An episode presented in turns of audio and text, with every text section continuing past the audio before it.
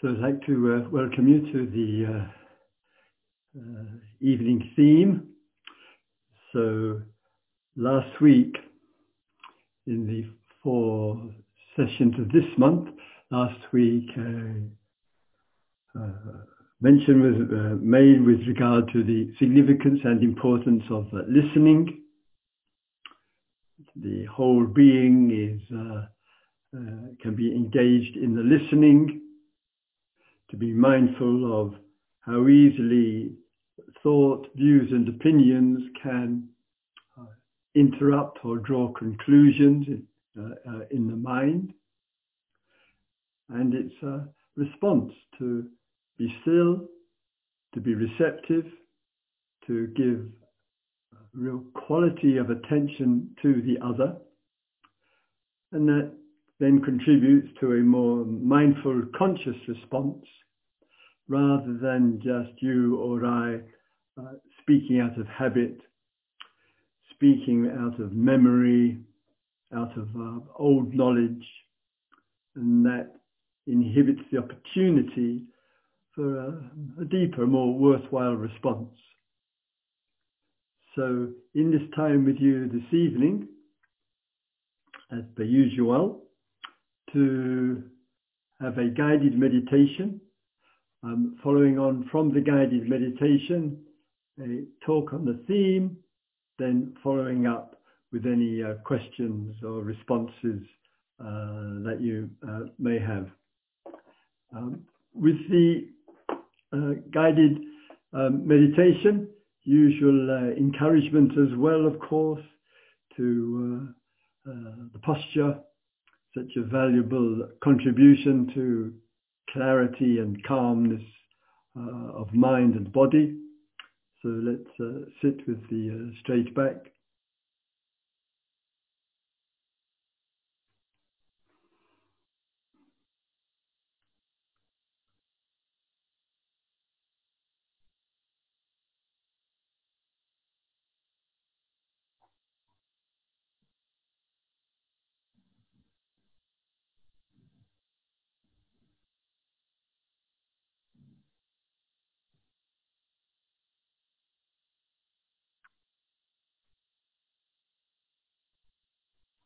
Just sitting,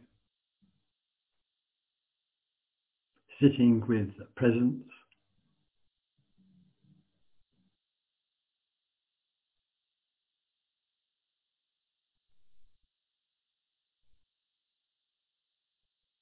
So once again, it is a time and opportunity to ground and center our being.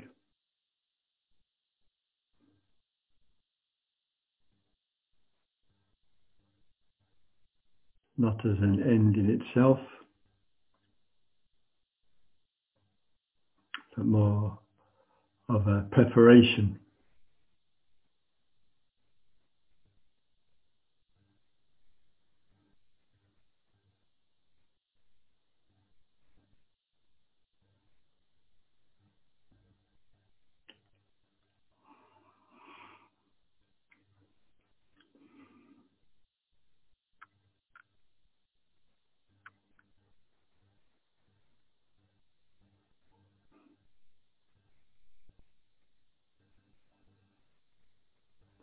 and in this uh, moment just uh, resting.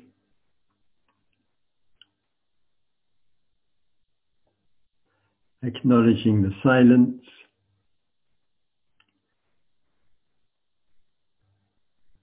With a with the voice of the speaker as it were um, moving through the silence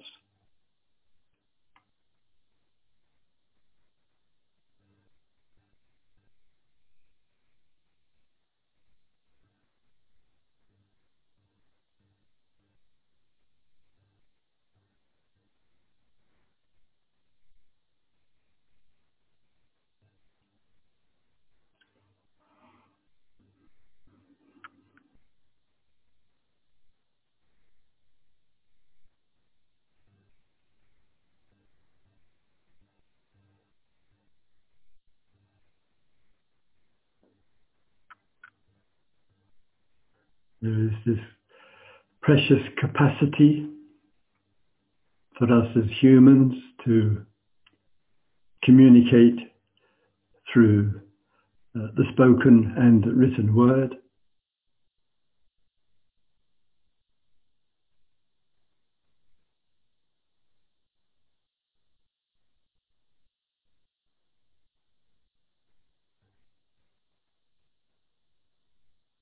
Our words have impact on others.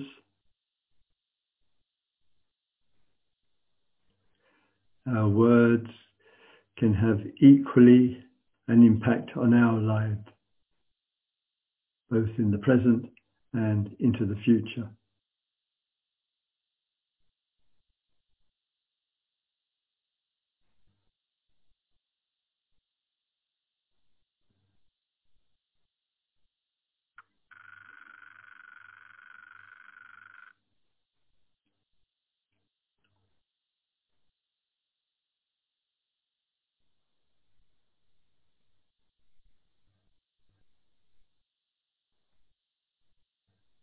Words do not come from nowhere.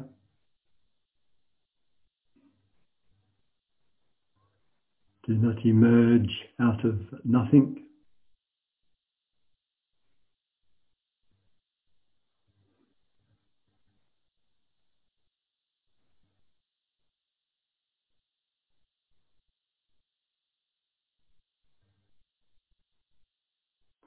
So we learn to track the conditions which bring about what we say, what we speak.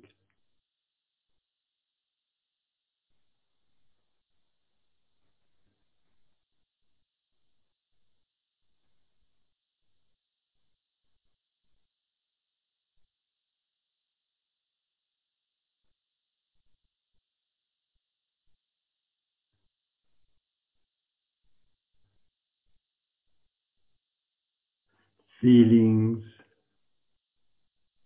thoughts, conceptions.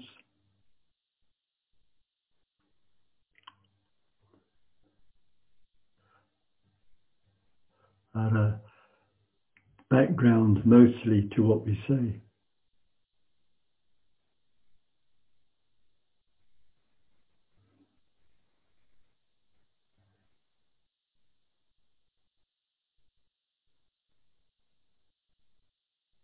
What are the preconceived ideas that we carry?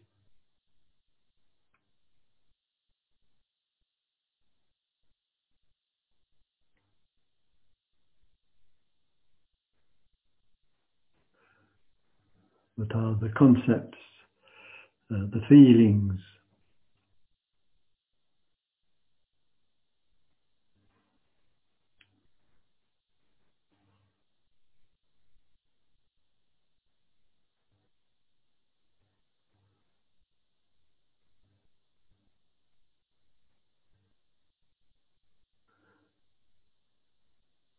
Uh, mindful of the compositions prior to speaking, that the compositions have views, thoughts,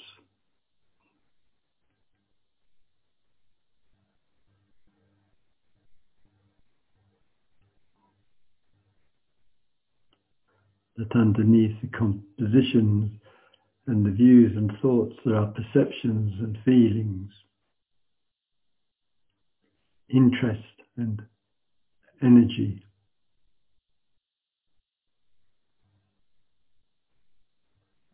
responses and reactions.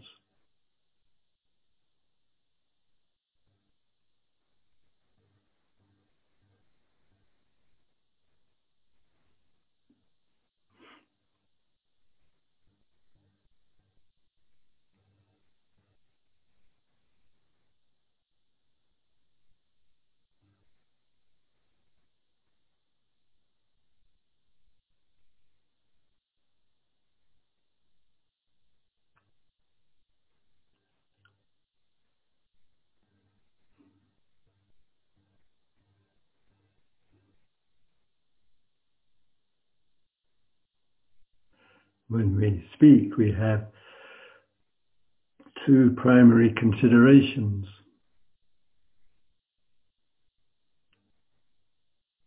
Is it as far as we know true? Is it useful to express?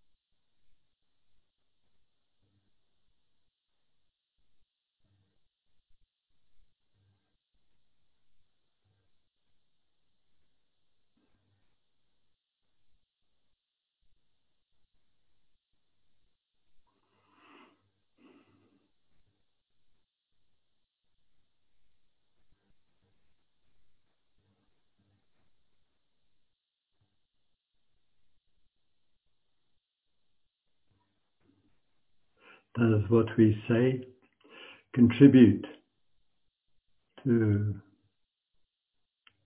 calm and clarity?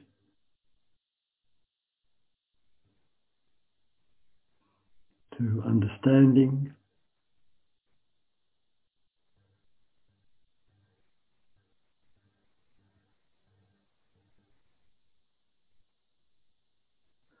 Does it contribute to more fear for the other or oneself, more stress, more anxiety.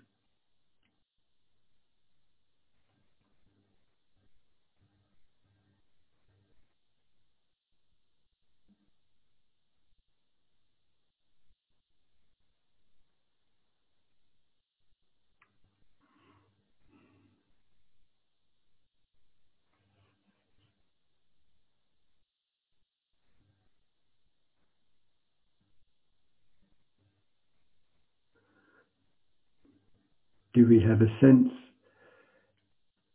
that when we speak, it is coming from primarily from our understanding?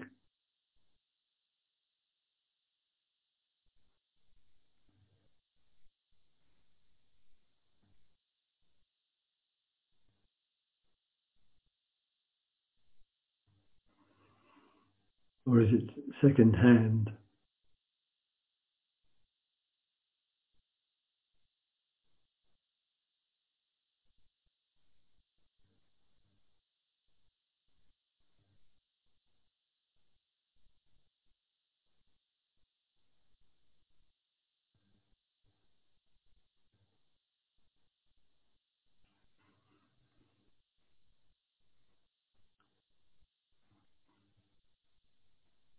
We state the background to our important communications?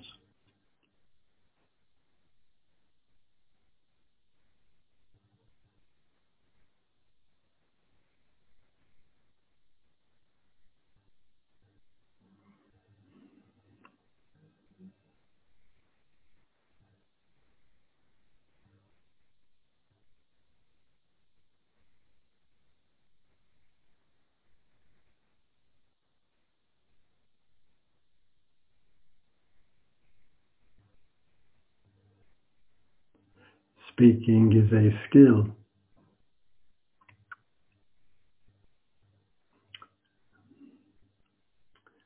It is a daily practice.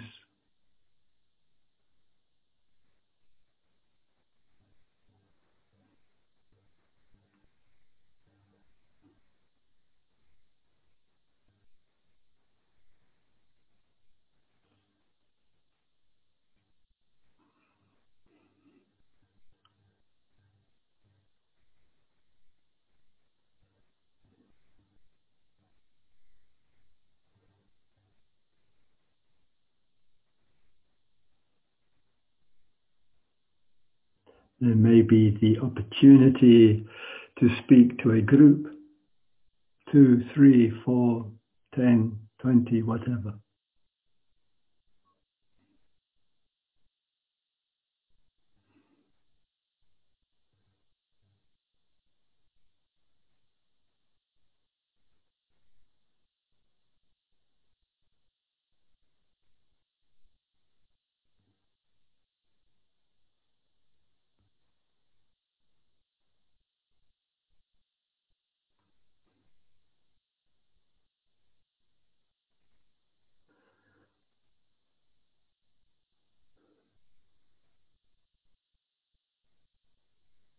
If the group grows in size, does ner- nervousness grow correspondingly in size?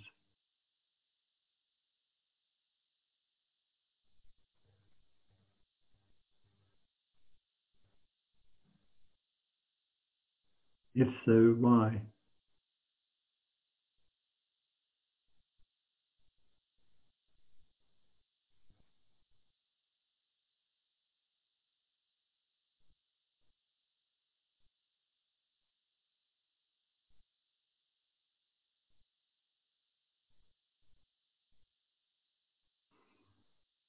What are the views about either oneself or others or both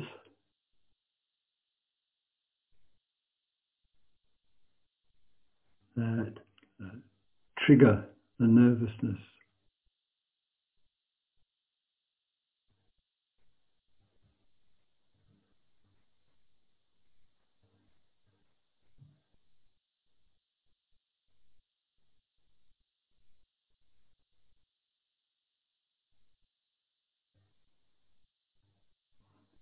Nervousness doesn't come from nowhere.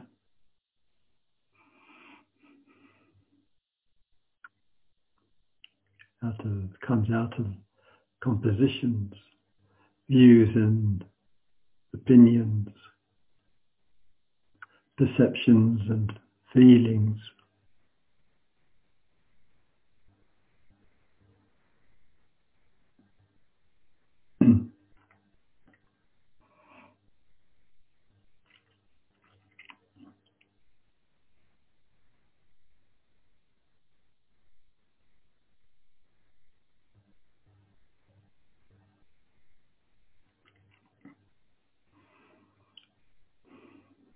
So we practice daily skillful communication.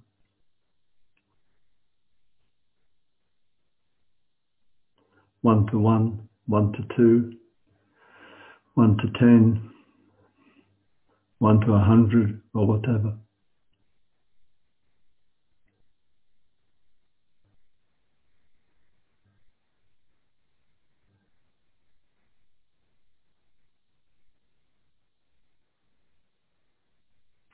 Humans speak and humans listen.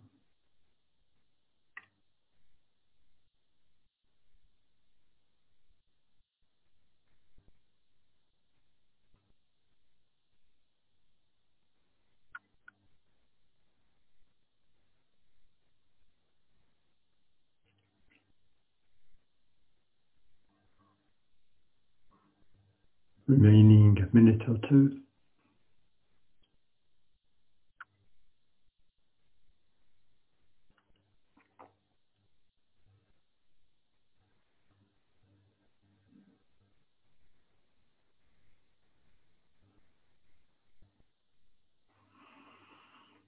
Okay, thank you for the, listening.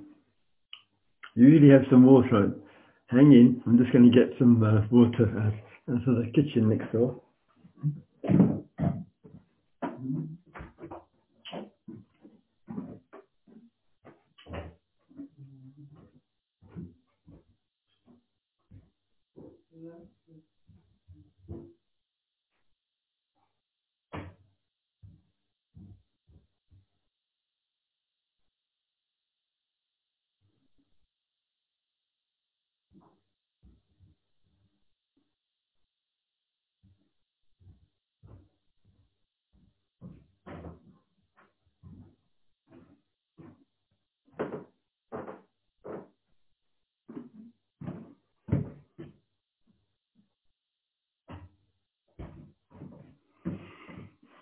Voila.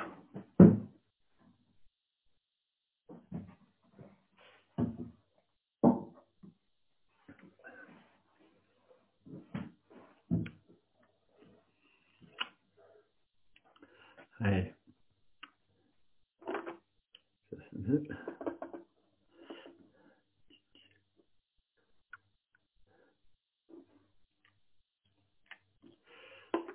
So take a little time with you just to uh, speak a little bit on the theme of speaking, the speaking on the speaking. All right.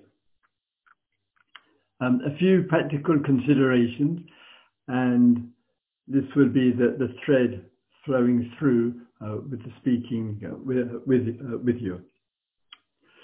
So in some areas, um, it is important to be rather well informed so that if there is an opportunity for you to speak to another or others and you have a genuine sense that the person or persons you speak to, it's important and valuable for them, make sure you know what you're talking about.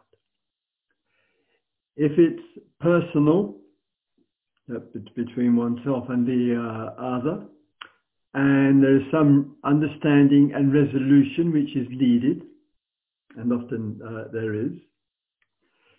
Be very, very mindful and careful about going too far into the past with views and opinions.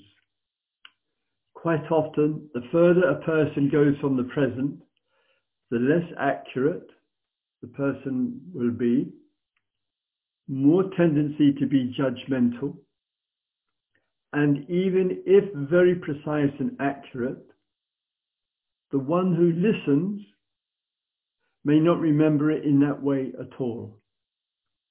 So it's far more risk to mutual understanding and empathy in going back further and further into the past. It might be worthwhile, but it's a minefield. Take care. With the communications with others, as mentioned earlier, the posture aspect of this is quite important. And what I mean by that is, when we are sharing something with the other, which is important for us and for her or him or them, the calmness of the body does go a long way to enabling the other to listen. It's valuable for us in the communication with another to remember a fairly simple truth. We speak because we wish the other person to listen. Otherwise, what's the point? If one enters into an argument with the other, the interest in the other listening has gone. No matter how many times one might claim it and say it, it's gone.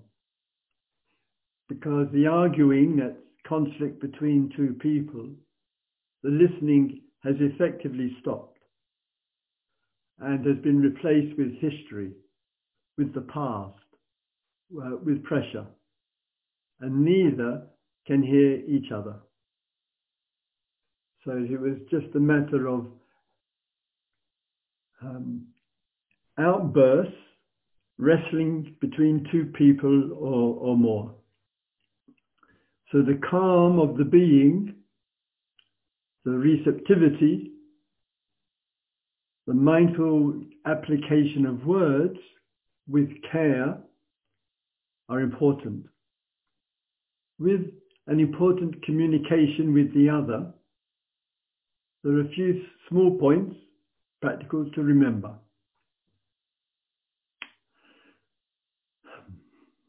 One of them is to, not easy this, keeping one's peace while talking. The second is not raising the voice. That's a fast way to not be heard. Not to interrupt the other. And sometimes in the selection of the words, what we say, to speak bit more slowly than usual. It's got more power to it.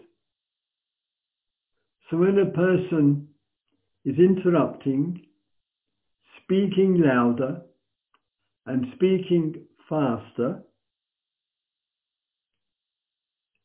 all three make it very difficult to listen to. And therefore, to repeat, if we wish to be listened to, don't speak fast, don't interrupt, don't speak louder, because the person, the other, she, he, they, the response will be they'll argue back. So listening then has come to a halt. Um, the person withdraws. They can't handle negativity, the uh, energy behind the voice of the other. Or um, uh, the person becomes very, very defensive. So need to remember really with our important communications when speaking, if the person is attacking back, getting very defensive, or withdrawing, doesn't want to talk to us, we have to find a fresh way to communicate. Because that's the outcome, because the other isn't working. That isn't always easy, and sometimes, when major difficulties, one might only get one chance for the person, whoever she or he or that may be about. Mm. The great principle between human beings of speaking and listening constitutes quite often a very common denominator. to be heard, to be loved, and to be understood. So when we speak, when we communicate, we wish to be heard, we wish to be loved, appreciated, acknowledged, that's love, and, and to be understood. Uh, and that entering into communications, big group, small group, one-to-one, adults to children, children to adults, pretty well the same principle uh, uh, throughout. There can be plenty of situations as well in the rhythms of the life where rather than have strong points of view, which really can wind people up incredibly quickly, um, it might be better to see or to reflect on what the alternatives might be. And therefore, what I have in mind in speaking is actually to ask questions. If you're speaking in front of a group, and of course this is a teacher training, the, the voice of the, the speaker mm, quite often might carry on arrival and when speaking um, a variety of sensations um, in the body. And the description which can be given is, oh, I feel so nervous. And the sensations in the body, though given the language, the description, the label of uh, nervous, doesn't make it nervous because of the sensations. It's when there's enough contraction that it is affecting our words, our speech, our communication. So, as a small example, um, I remember at a uh, our teachers, insight meditation teachers meeting, 50 people there. And one of the teachers said, um, am I the only, we were sitting in a circle, am I the only one here who even though I've been teaching for years, feels nervous. in front of a group. And with the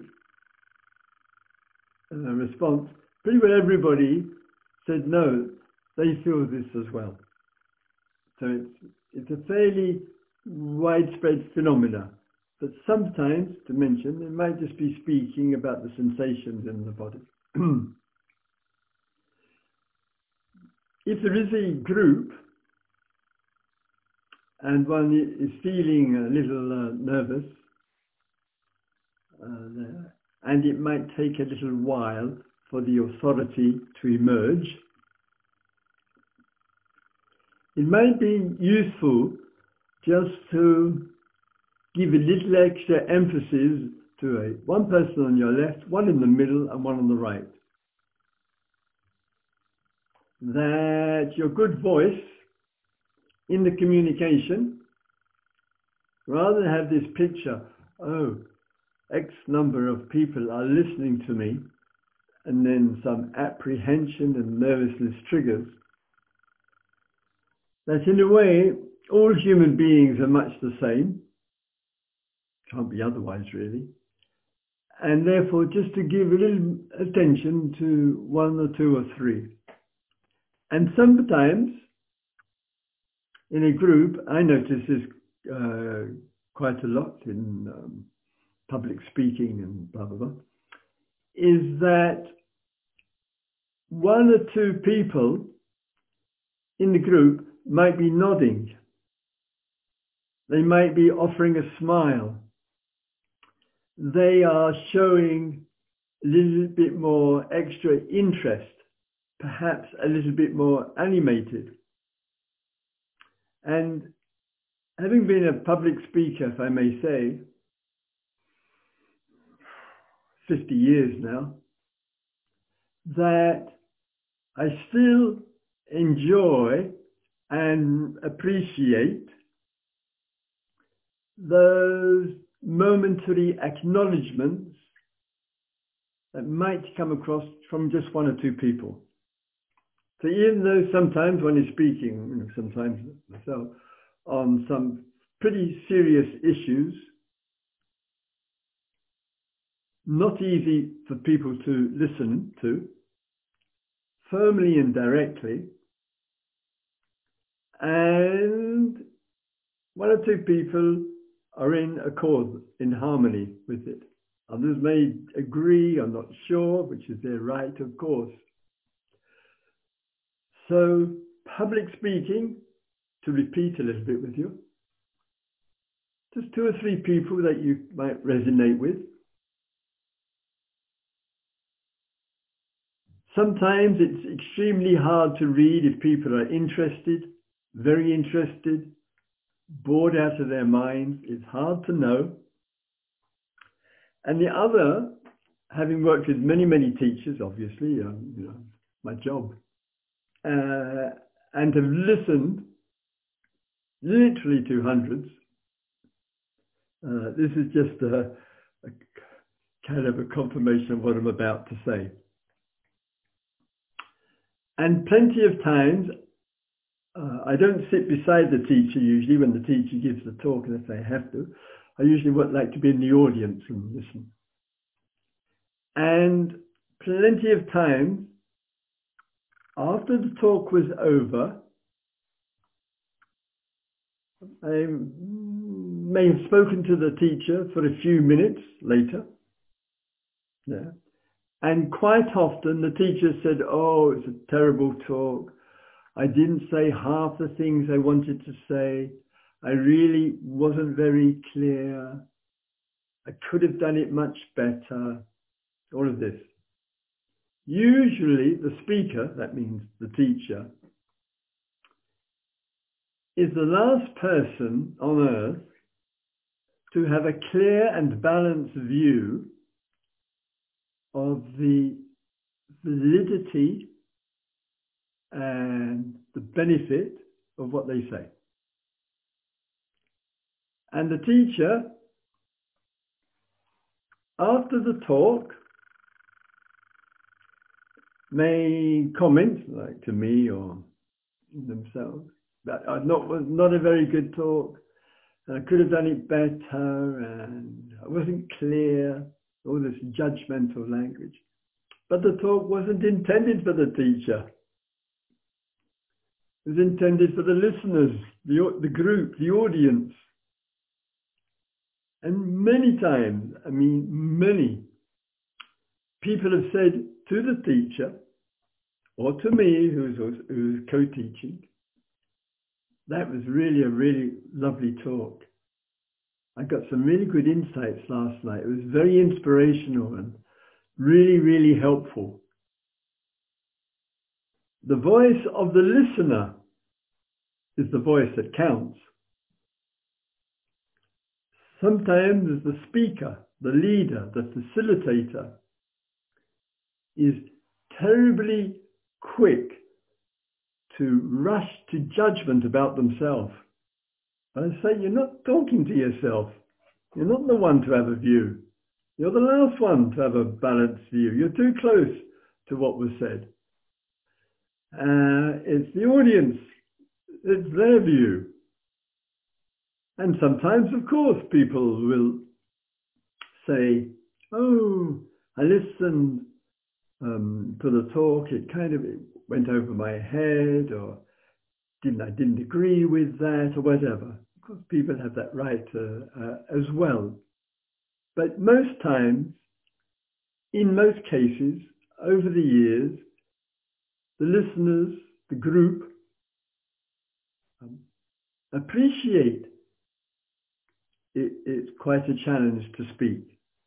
Appreciate it takes time to step into one's authority as a speaker. And it really is, in mindfulness terms, a really, really important part of uh, practice. It is a, mindfulness is a practice of teaching, of giving talks, five minutes, 10 minutes, 15 minutes, that's plenty, of answering questions and expressing the, the quiet authority. And all of us, we have to kind of grow into that uh, there. And people are good. Generally speaking, they listen and they, they appreciate and understand it, it It's a bit of a challenge there. Once in Britain, I suppose it's probably typical elsewhere, made me smile there was a survey, one of these social surveys, and was asked, people asked what their biggest fear was. And there were 10 common fears. And the top of the list was public speaking. And the second one was fear of death. Now, how about that? People are more afraid of talking to a group of people than they are of death. That is, we are an eccentric species. My goodness me. So we say, okay, the voice, this means the public speaker now, is engaged in a practice. Some people uh, on this, I'll give you two um, examples here, do give and can give, and very and quite well as well, um, a talk, public talk I'm talking now, 5, 10, 15, 20 minutes or whatever, with a confidence and without using notes. Some people have that skill. There are others who find it much more easy and effective to prepare a talk. It might be with some fully prepared, literally read out. Others may have a page of notes, might even be single words, and that is the thread, the line for that talk, 5, 10, 15, 20 minutes, half hour, whatever, uh, there. There is no special virtue in giving a talk without notes. Just how it is. Some of us, I think, probably just too lazy to prepare anyway. And there's nothing lesser about using notes. That issue is irrelevant. It's the content of what you say and the interest and the conviction in a way and the voice and the feelings that you communicate. There's nothing to do with whether you have a piece of paper and a prepared talk, some notes, or you don't use notes at all. It's, it's, it's an irrelevant. One of the monks, this is the example, some of the teachers, in the I'm talking about the Buddhist world now, um, like Ajahn Sumedho, Ajahn Chah, other great, some of the, uh, the teachers from uh, the East, didn't use notes. So I listened to one of the monks, I'm an ex, ex-monk, so, so straightforwardness that can take place with monks. And I listened to the monk and I said to the monk, who spoke for about an hour, I said, afterwards, privately, I think it might be better if you got some notes together because the talk wandered all over the place and it, as a listener, I didn't find it, you, you were focused. And sometimes having some notes really can help and focus. and his, his response to me was, my teachers, that means Ajahn Sumedho, who's a fine public speaker without notes, Ajahn Chah, Sumedho's teacher, fine public speaker without notes. He said, my teachers don't use notes, so I don't. So my response, which is more important? You just following the way that your teachers do, or giving a, a very effective talk for the real benefit of the people in front of you. And therefore, the talks matter. The written talks matter. They don't have to be long. It can be 10, 5 minutes or 10 minutes and the communication uh, there. And the value of that is in the speaking role, it communicates an interest, um, an empathy. There is a sincere wish for the welfare and the benefit uh, uh, of others. And it's worthwhile finally to take questions and all being well in this pandemically mad world we are living in, we'll uh, have groups um, in Pauenhof and there will be an invitation for you to give short talks um, to the group. Of course, the talks very usefully really can be prepared if you wish, can be spontaneous if you wish. The valuable things about questions is one can't really prepare for them. And people are uh, encouraged, might be one question per person if there's a group, say, of six or seven. And the questions I find as, as well um, can touch points. We can respond as best we can. But after the question period and after the session is over, I find sometimes the questioner and the question really encourages me to reflect, to meditate, to be more mindfulness, to do some research, to have some discussions about it, etc. So we may respond well to certain questions, We may struggle a little bit, which often will get communicated as well, which is fine. Afterwards, we, we are mindful of the, that particular question. We reflect on it. We, we might dis discuss about it. We might look at other ways of responding to it. And I do say in, finally that the questions are really important because, whoa, does one get some questions? And in the mindfulness world, if you're in a kind of mindfulness training like this one, we place, that's Ulla and I here, the encouragement and the emphasis on your response. We are not providing a kind of prescriptive answer. There are some courses which say, oh, when you're asked this, this is how you respond. We say, when you are asked this, listen deep and see what your response is. Not a prescription. And it keeps a certain um, uh, vitality alive at the same time.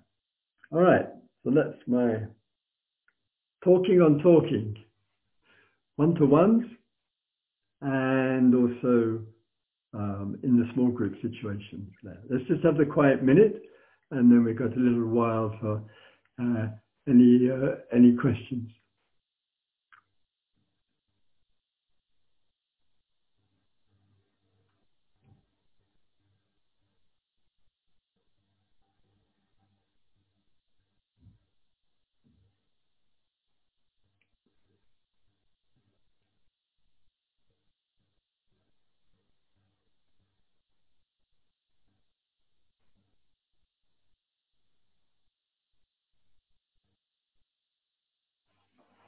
Right, just to have the. Uh... Oh, that's it. That's it.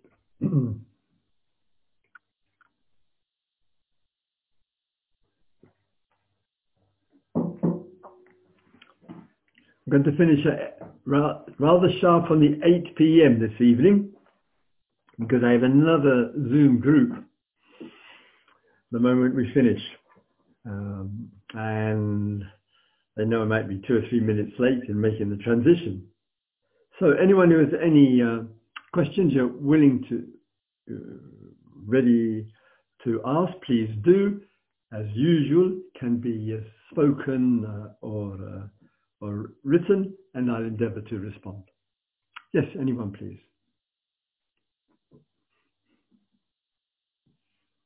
Can be on the theme, speaking, or from last week, listening, or Anything else between heaven and earth? Yes. Christopher? Yes, please do, yes. Yeah, thank you for your talk, Christopher. This is Ben speaking. Uh, hi, Ben, yes. Hi, Christopher. And hi, everybody. I just wondered, do you have a good recipe against nervousness just before you start talking or speaking, public speaking? well, uh, uh, uh, yes. but it's a really, um, really valuable uh, question. Um, this is for myself now talking for a moment. Um, a quiet period, maybe 10, 15, 20 minutes beforehand, I find really, really helpful. So if, there, if there's been talking, talking beforehand, it's too easy to walk in with a bit of agitation because of memory. Then one sees the group and that agitation then generates the other sensations and then there is a feeling of more nervousness and then that might transfer itself to, to the talking. And an ex example of that could be um, person starts being, oh, I'm so nervous, etc. This if a teacher starts off with, I am so nervous, it is not very inspiring for the audience at all. Teacher might say it in terms of, oh, I'm trying to be open, but the criteria is it true and useful? So before coming in, you, the, there, to walk in slowly if the group is already in front of you. And with the walking in slowly, quite purposefully, make the whole event, maybe with the breathe, some breathing as well, all the way through to the time you sit. You just practice at this period from entering into the room or coming in with others or being the first there, you enter into it quite purposefully. And you're really being here and now from moment to moment.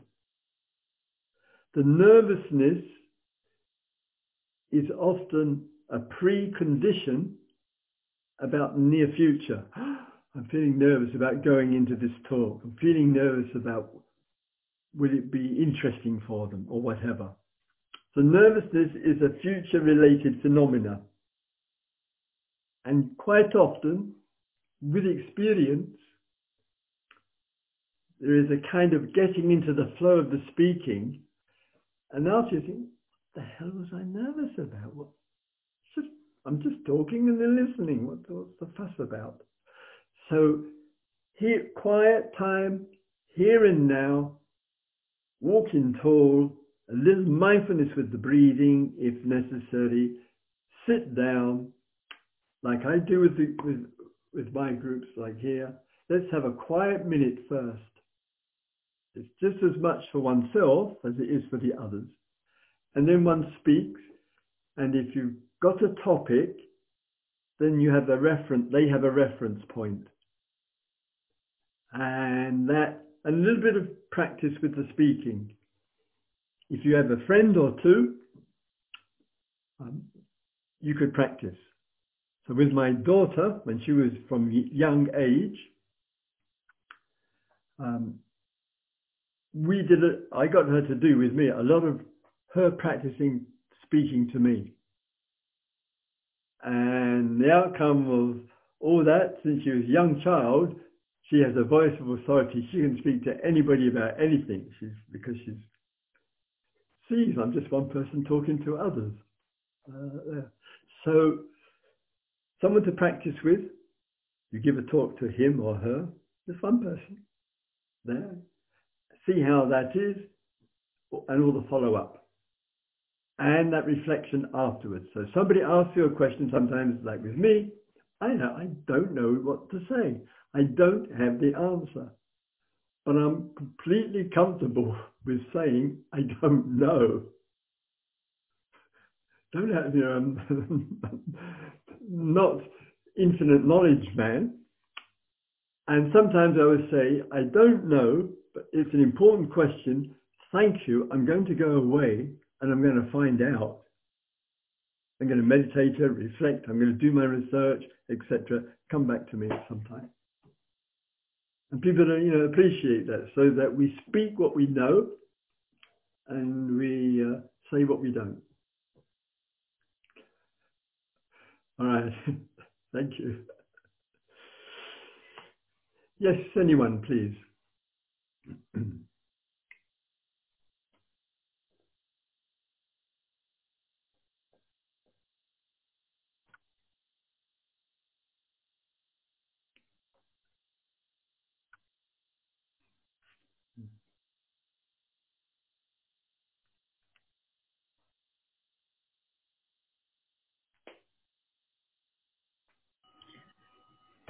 So I would also have a remark or a question. Good evening to you. Um, to keep it a little short, you said that, um, of course, the talk is for the audience, and at the same time, I feel it's important to speak from experience. Also, yes. what you say that authority comes with experience. Yes. So um, I feel when, like, at the moment, what we are practicing in the MTTC is more rather artificial situation that you have a topic, you have to talk to people who already thought about this topic, but mm. there are also mm, times when you have to speak to people and you choose the topic and then you should choose something that is of interest for the audience and at the same time that is your experience you're speaking of. So Yeah. how do you find a balance? Do you think of this or how do you deal with this? Yeah. Um. Some. I'll, I'll endeavour to respond. Uh, might be uh, helpful uh, here uh, in there. So it genuinely is helpful, as you point out, if we have first-hand experience. Um, thi- even though we don't refer to it, it can it gives a little extra level of depth and authority from first-hand experience. Um, it's easier to listen to. It's easier to listen to a, a mother who's had the experience of having a baby and going through the process because they've got experience and it carries extra weight as an example uh, there. But in plenty of situations, we may not have the experience and sometimes, many times, incredibly glad we haven't had the experience, you know, of crisis, of mental, major mental health issues, of uh, massive loss, or whatever it might be about uh, uh, there. But we have the power of empathy. So I don't have to have had the experiences of everybody in the group. It's impossible. But my voice or our voice of empathy towards heartfulness can carry over. And keeping in touch with the heart as we speak, it helps people to listen and the persons can listen and not think it's theory. So men have the experience of great issues of life, you know, whatever it might be. I may not have, I may not have had to go through the, the suffering of what other people have gone through, heart, mind, body, and much, much more uh, there. But our voice of empathy makes the voice um, powerful and effective for others to listen to. It's our empathy for their situation. And then we, we speak uh, with that. Sometimes we ask questions too. So we, the, the reference point is the empathy. Uh, here, experience is a great support as well. Is that helpful?